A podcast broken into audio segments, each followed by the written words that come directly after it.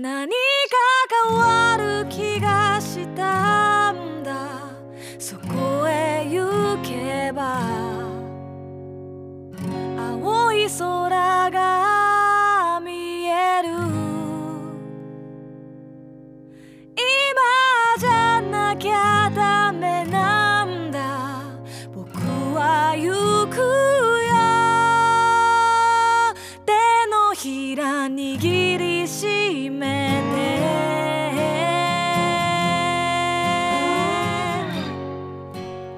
んばんは。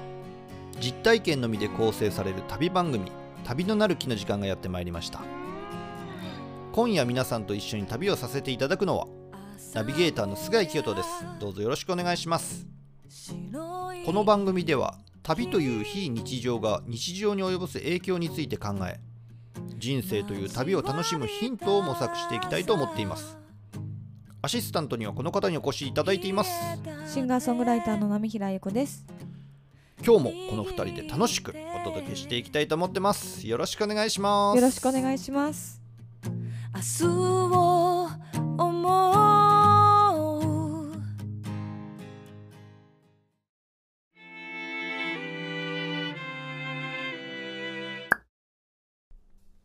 先日波平さんの名古屋公演がはい、ありましたねありました。ありがとうございました。はい僕はね車で320キロぐらいですか。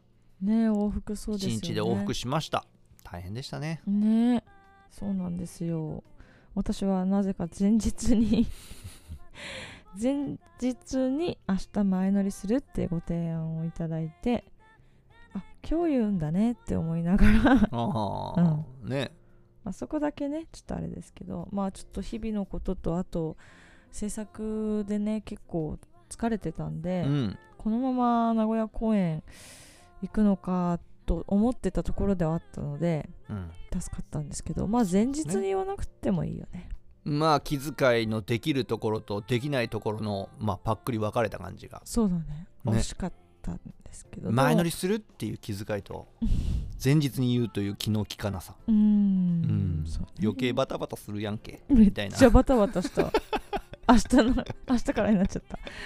あなんか明日準備しようとしてたものが今日全部あ OK ですみたいな。そう余計にバタバタするという。まあその分でも名古屋ではゆっくりしたんじゃないですか。そうそうそうそう、うん、どんな風に過ごしてたの？僕は聞いてないんですけど。うん、まあでもあの名古屋のね MC でも、えーお話ししてましたけれども、あのーまあ、当日名古屋行こうってなって、うん。えーまあ、バタバタで新幹線に乗ってもうそれもねもうなんかこうあのーグランスタとかあるじゃないですか東京駅の。なんですかそれ。あるんですよ。なんかこう駅弁があったりとか東京でしか買えないものがいろいろあったりとかいはいうところも、まあ見れずですね。おあの駆け足で新幹線に飛び乗って。なるほど。そしたらまあでもあっという間ですね名古屋着くのね新幹線だと。で,、はい。ピッと着いてで名鉄で1回降り過ごして、えー間違えたっつって戻って金山駅着いほてう。そうそう。なんでそんなことをごちゃごちゃやっちゃってたからあの見たいライブのファーストセット丸々見れなかったんですよ。ああそうそうそう。そう。前日がねたまたまジルデコさんがやってたんですよね。そうなんです。うん。ジルデコイアソシエーションと、えーミスターケニーズの21周年記念。そうですね。そうのライブがあったんですね、うん。ケニーズさんでね。それが見たくて、えー行ったわけなんですけれども。そのだから前乗りするってなった時にあじゃあジルデコを見に行きたいなと思って、うん。でその会話の中でちょっと千尋さんに電話しますっつって、うんうんうん。であの見に行かせてもらっていいですかっていうのとともに、まあ、名古屋通ってきててうんうんで今年私はアルバムを出すわけじゃないですか。そうですね。で名古屋ミスターケニーズにはお世話になってるし、うん。夏のリリースに向けて一人でも多くの人に自分の存在を知ってほしいっていううん。タイミングでもあるので、えー千尋さんにちょっとフライヤーを配らせてもらってもいいでしょうかっていうお伺いの電話をしたわけですよ。なるほど。そう。そしたらあのもうそんなの全然いいよってなんかちょっと怒った口調で。怒ってんの？そんなの全然いいよ、まあそう。何言ってんの？それ全然いいよって。あれ？これ快諾してくれてんだよなみたいな。ね。感じでね。即答で本当にいいよって言ってくれて。うん。で、えー名古屋にフライヤーを持って行って、えーケニーズに着いてからもう即セカンド始まる前にあの紹介するから言ってくれて。あ本当に。そっか。でわざわざステージに上げてくれて MC でしっかり波平子明日ライブなんで皆さん明日行ってください。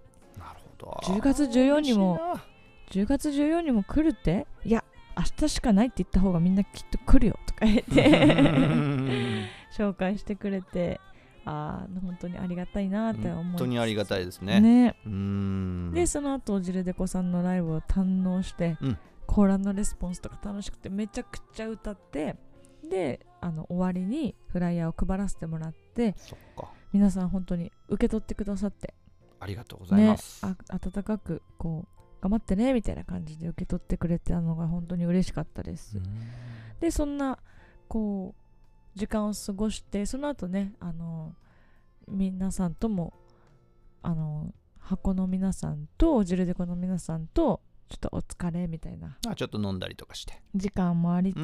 んそっか。そうそう結構遅くまでね楽しんだんですけれども、でホテルに戻って翌日は起きてからもう念願だったコンパルに。あら。ね前ラジオでも話してましたよねコンパルさん。そう、えいえー前回初めて行った時はあのケニーズで知ら知り合ったケント君っていうね。ね。えートロンボーン奏者、はい。うんの方に連れてってもらったんですよ、うん。名古屋案内してくれて、うん。その中で私はコンパルがすっごい心に残ってたんですけどもう一回行きたいって思ってたのを、えーモーニングしに行けました。そっかそっか、うん。いいですね。すごい楽しかったな。一一人で行ったけど。でもなんかこうちょこちょこっと文化が違ったりとかするじゃないですか。あの県が違えば、まあそうですね。うん。そこも楽しいしあとコンパルが面白かったのは店舗によって雰囲気が全然違うんですよ。えー、そうなんだ。それがね意外で面白かった。前はどっか大須とかあっちの方の店舗でしたっけ、うん。本店に行ったんだと思います。そうなんですか。そう。えー、そうか。本店も本店で渋くてかっこよかったんですけど、えー、平和店っていうところに今回行ってあそうそこはこじんまりしててすっごい可愛らしい感じでしたね。んそうなんだ、うん、すっごいいい感じのムービー撮ってやってたら後ろのマダムが一昔前の多分コロナうん。の世の中についてうん。お話をしてて、ね少し前はもう村八部でねとか言って言ってる 内 内容がこうすごいいいじ感じのなムービーとに BGM として乗っかって 村八部かーって思いながら。もうちょっとなったら村八分になってたみたいななんかちょっとありましたねそんな雰囲気。ああったなとか思いながら、そうウインナーコーヒーがねクリームが別添えになってるなとかいうのを楽しみながら過ごして。ん。で帰りにレジしてその前のレジしてたおばちゃんがあのーすっごい店長さんといっぱい喋ってからじゃあ帰るからって言って帰って私その後にレジしてうん。で帰ってでおばちゃんはあの電動自転車で帰ってたんですけど、うん。それを見届けたら店長さんがバターンってこう出てきてうん。忘れてるよってすっごい大きい箱これ忘れるっていう大きい箱を 持って追っかけて電動だったなとか思いながらもう間に合うかなって結局間に合ってましたけどね。そうそうそう。そっかそっかいや平和だなっていう時間を過ごして。平和店だけに。本当に平和だったんですよね。で平和店だけに。そうそうだから平和店だけに平和だったんですよって言はいってるんですよ、すいません。そう。えーそう。でホテルに戻ってライブの準備をゆっくりしてで挑むっていう。なるほどね。そう。いいね。優雅でよろしいね。そうですね。僕と拓磨はもう11時半ぐらいからもう大渋滞に巻き込まれてあそっかそっか最初がね。着きますかね。みたいな会話とかずっとしてて。なんだこれっつって。で必死になってその後走って4時に着きましたよ、ねそうですよね。そうもう全然たどり着き方がまるで違う感じでまあねそうそうう前乗りいいなってなりそうですよね。まあだからこれから前乗りが基本みたいな感じにできるといいんですけどね。そうですね、うん。それが目標ですよね、うんね。そうそうそう。そうそう。そして今回の名古屋公演では、はい。結構初めましての方が結構いらっしゃったんですね。そうなんですようねんそれが嬉しいですよね。嬉しかったですね。うん。めちゃくちゃ。もう一番この旅のなる木ポッドキャストの中で語るにふさわしい方がいらっしゃいますね。そうなんですよ。えっとですね名古屋公演にあの絶対に負けられないポッドキャストのワンダーさん来てくださって。ワンダーさんそうなんですよ。全然あの事前にご連絡とかそういうのはなかったんで、これはびっくりしちゃったんですけどそうそう初めてお会いしました。ううん楽屋でふーってしてたら「あいこちょっと」って菅井さんがなんか結構な形相で来て。そんなことはないけど。でちょっと紹介しなきゃいけない人がいるからっつって「ワンダーです」って「ワンダーさん!」ってなって。ね。マジっすか。驚きましたね。かっこいいね。さらっと来てくれちゃう感じがね。そう。あとねまああのポッドキャストで聞いててもやっぱ声が素敵じゃないですか。はい。そう。そのまんま素敵な感じの人でしたね。そうでしたねうん。ちょうどね名古屋名古屋観光っていうか名古屋のみのポッドキャストをうん。キンキンで上げられてたんですよね。そうですね。部長と一緒のやつですよね。そう、うん。あ楽しそうだなと思いながら聞いてたらご本人登場みたいな。いやー嬉しかったですね。ね。本当うにん。そうそう。あなんか旅のなる木っていうのを初めてそれをたまたまあねあのー部長が見つけてくれたところからいろんなつながりが出てきてそして実際になんか会えるようになってそうですね。そこが嬉しいですね。そうですよね。実際に会えるんだっていうのが不思議なつながりをなんかそうなんですよ。より深く感じますうねん。先週かな？先々週かあのーお話ししましたけどフィッシュパーティーに、うん。えー大和旅と僕ののび太さんがはい。遊びに来てくれて僕その後一緒に飲みに行ったんですよあそうなんだ、うん。とかそういうなんかポッドキャスト関係の人たちとどんどんどんどんな仲良くなれる感じがねうん。すごく最近楽しいです、嬉しいですね。ね。そしてあのいつも来てくれてる方があの見せたい方がいるからって言って連れてきてくれたりとか、なんかそういうのがすごい今回重なってたすっごい嬉しい感じでしたね。ねすごくなんか未来を感じるような名古屋公演になりました。はい。皆さんありがとうございまあすりがとうございます次回名古屋ミスターケニーズさんでの公演は10月14日土曜日に、えー予定しております。この時は新しいアルバムを持ってうん。えーついに伺いますのでチェックしてもらえたら嬉しいです。よろしくお願いします。よろしくお願いします。誰にも決められないでしょう。この感じが好き。気に入っているの誰に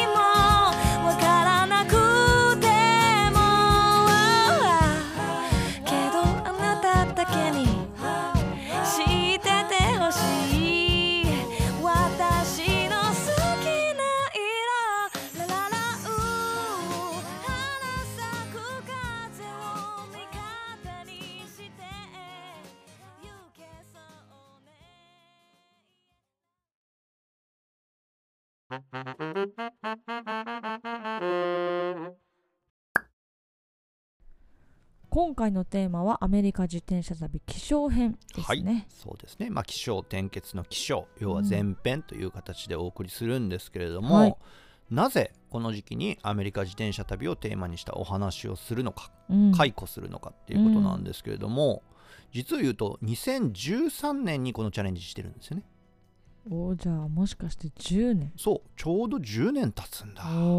ということでいろいろと振り返ってみようじゃないか。はい。そう思い立ったわけなんですけれども、うん。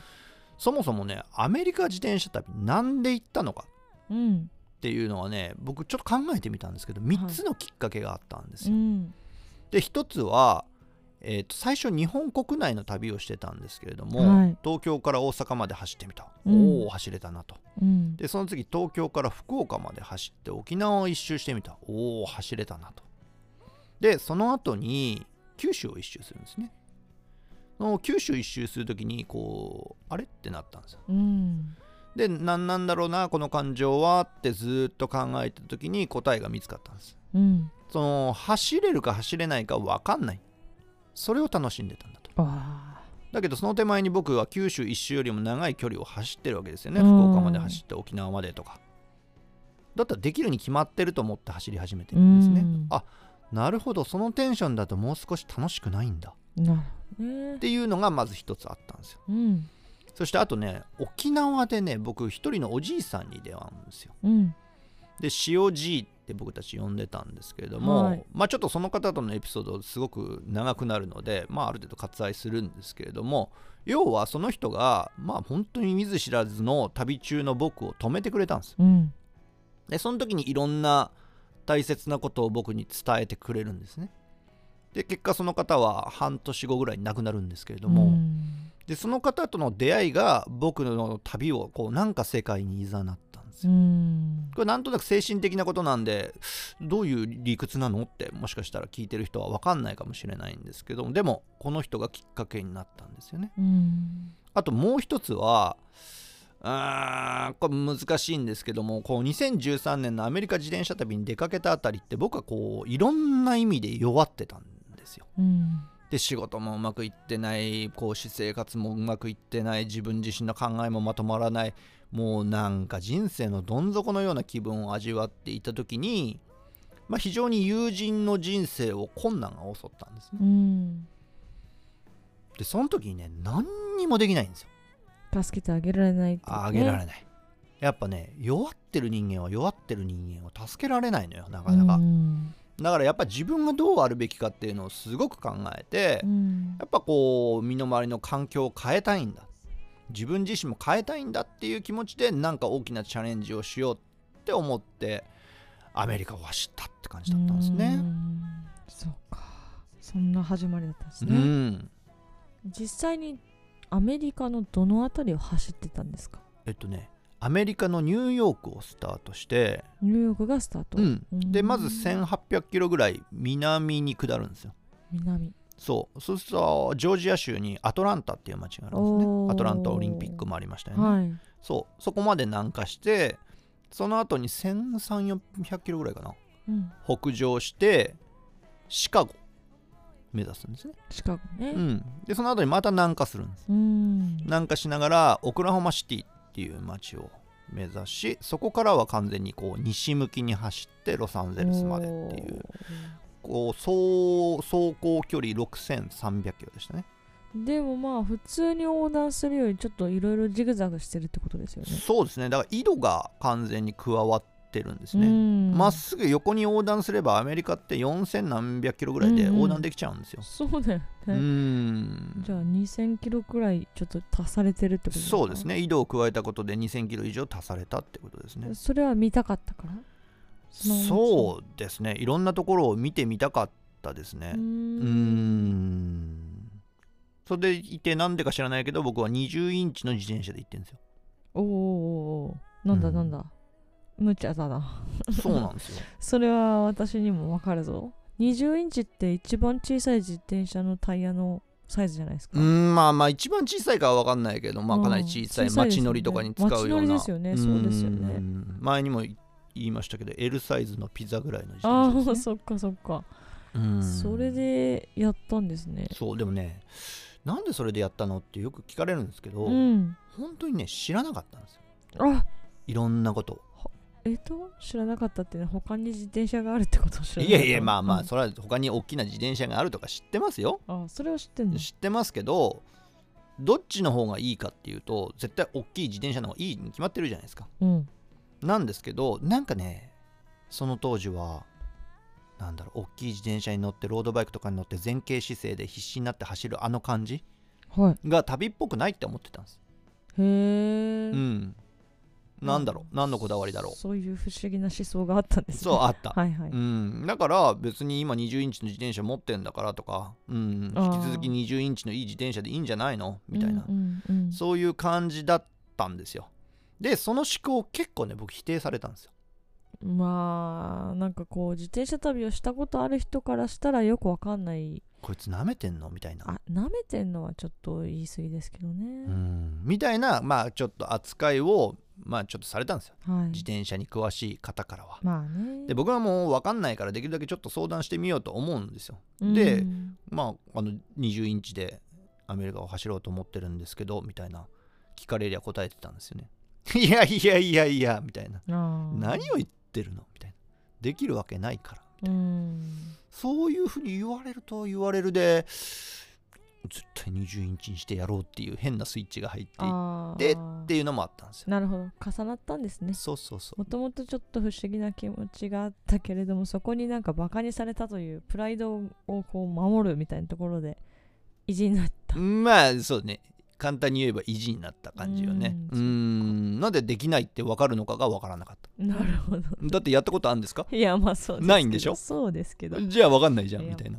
そうかそうかすごいね。それでそのまま行ったわけですそうです。で20インチでニューヨークから走り始めてすぐに後悔するんですけどね。あー。ああ20インチダメだうんって。うんうんこれ無理かもしれないなすごくやばいやばいってあの思ったんです人たち言ってたら結構本当でしたね。正解だわ。正解でした。親身になってくれてたんだわあむしろね、うん。心配してくれてねうん。言ってたのかもしれないって思うよね。もう後悔ね先に立たずっていうんですかこれ。そうですね。うーん。まあそんな状態になってしまいましてまあ走るしかないだろうっていうことで、うん。まあ走り始めるんですが、まあまあうん。本当にアメリカいろんな人に助けられました。はい。いろんな人の助けがあり出会いがあったからこそまあ一つ一つの街をつないでいけたのかなっていうふうに思うんですけれどもまあ今回はね語りでもその辺の素敵な出会いについてお話ししたいと思います。本日のテーマはアメリカ自転車旅気象編。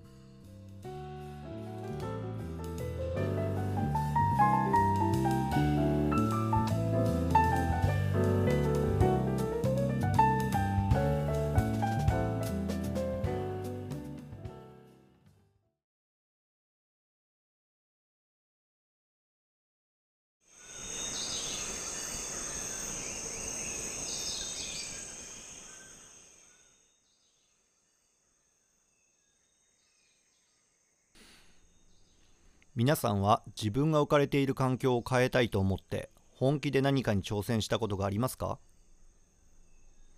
？10年前僕は今じゃないとダメだそう思って北米大陸を縦横断する6300キロの自転車旅に挑戦するのですがゴールだったロサンゼルスに自分が期待していたものは何もなくハリウッドブールバード沿いのカフェでいつまでも震えていたのをよく覚えています。あれから10年の月日が経ちその間にいろいろなことがありましたが今だから至れるというか今なら口に出せる結論があります。それは何をやったって自分以外が変わる保証はない。逆に言えば何かに必死になれば自分だけは絶対に変えることができるということ。2013年8月から10月までの3ヶ月をかけて行われたアメリカ自転車旅はニューヨークを起点としアトランタシカゴオクラホマシティを経由しロサンゼルスを目指すという壮大な計画で地図を見るとこの自転車旅がアメリカ横断ではないことがすぐに分かります。3ヶ月のうち1ヶ月はサドルの上で過ごすという過酷極まりない挑戦でこれを20インチ小径車で行うというのは気が狂っているとしか言いようがありません。なぜそんな無茶をしたのかというと今自分が置かれている環境をどうしても変えたいという強い信念があったと同時に自転車旅に関する知識や常識を全く持ち合わせていなかったからです。当時このような自転車旅をしている仲間や知り合いは誰一人いませんでしたし機材選びなどを相談していた自転車屋のスタッフは知識と経験が薄い僕の挑戦を夢物語としか思っていませんでした。今から思えば周囲の反応も当然なのですが絶対にできると信じきっていた僕は彼らの反応に憤慨しその後何も相談しなくなっていったのです。理解されないレベルにいる自分が悪いのは分かっているのですがアメリカを走ったことがない人に君にはできないといい加減なことを言われたような感覚はどうしても受け入れられませんでした。でも本当に怒っていたのは自分の夢をあざけ笑っていた自転車屋のスタッフではなくいつだって簡単に70点は取れるのに決して100点は取れない自分自身だったのかもしれません。ニューヨークを出発してからの数百キロはいろいろと大変でこの挑戦が夢物語としか扱われなかった理由を痛感するところから始まります。道をどう調べていいのかもわからないし自転車のトラブルも頻発します。アメリカの気候にまだ慣れない中何度も熱中症になりそうになり最初の目的地であるアトランタにさえたどり着けないのではないかと怖くなる瞬間が何度もありました。そしてノースキャロライナの林道で最初の危機を迎えるのです。長い無補給地帯猛暑水分不足で本格的に熱中症となり目の前の景色が色彩を失っていくのを感じました。やがて黒と緑の点が見え始め自転車を押して歩くことさえ困難になってしまったのです。幸い身動きが取れなくなった場所が林道の木陰だったので症状が落ち着くまでそこで休憩することにしたのですが水分補給が全くできない状況で熱中症の症状が回復するのか疑問に思っていました。ただ何をあれこれ考えても身動きが取れない状況にあるのでその場に座り込んで何かしらの変化を待ち続けるしかなかったのです。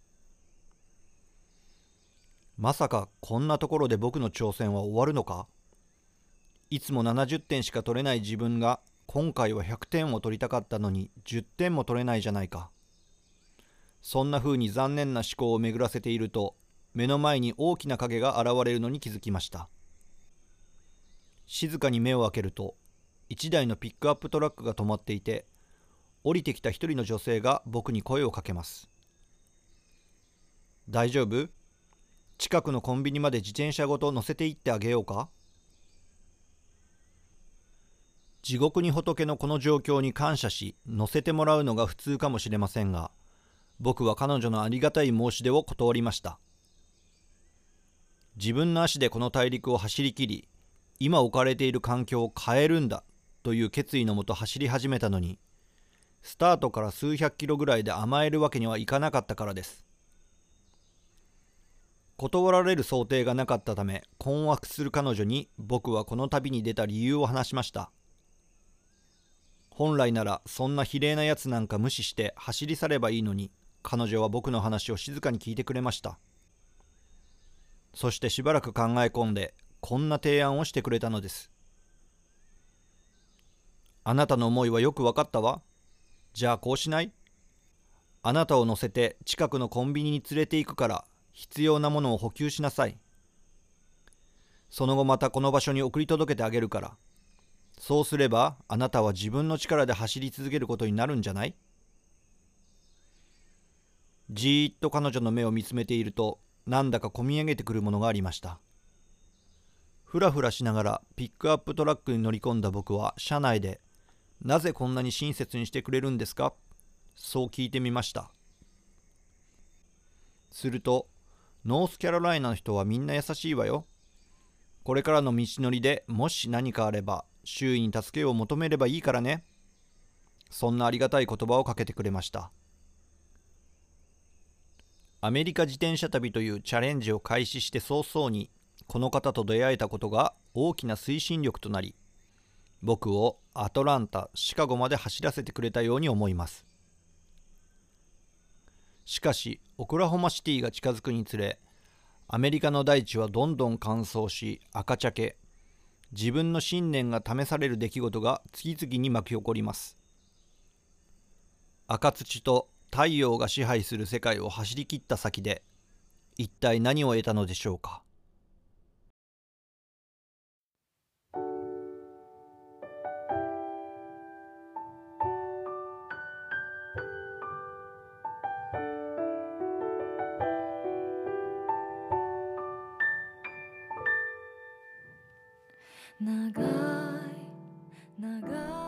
敵なマダムじゃないですか。そうなんですよ。びっくりだよね。弱ってるから助けてあげようと思ったらいやイエス。え？ー、無理だよ。無理だよ。無理だよ。もうあなた瀕死の状態だから。だから今あのわざわざ寄ってうん。この大きい道路をちょっと横に行ってあのわざわざ声かけたんだよ。しかもあのあなた見るからに日本人だけど。そうね英語通じるかなとか思いながらうん。話しかけたんだよ。勇気出してね、う、うん。ん、ノーってある？ノーって。ノーってあるか。つってね。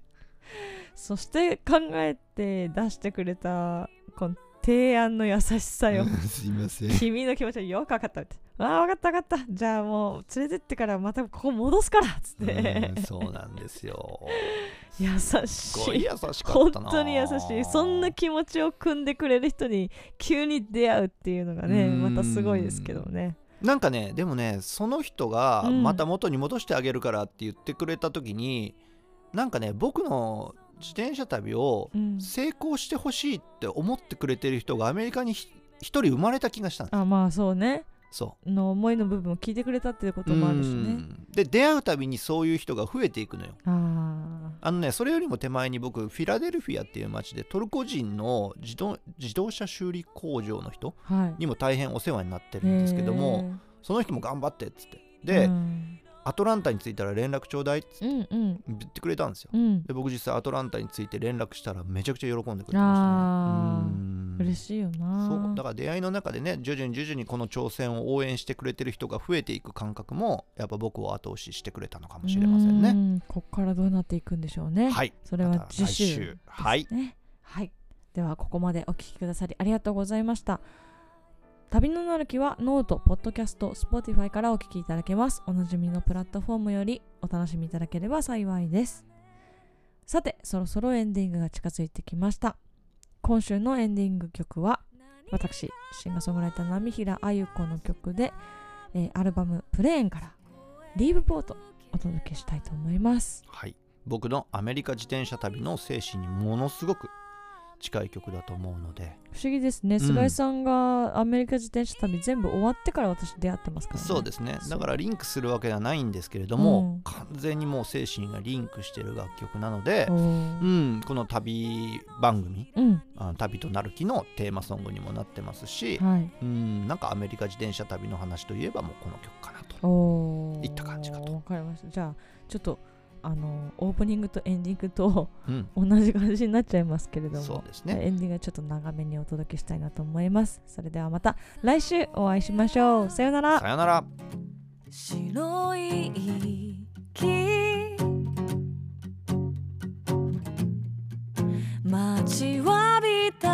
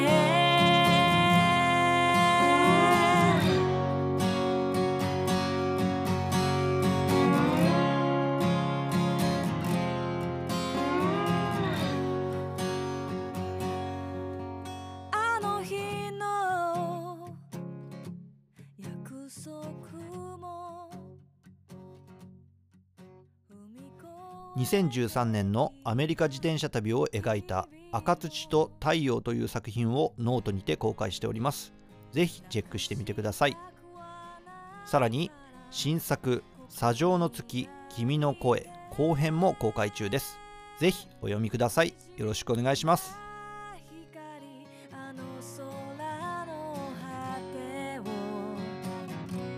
二つの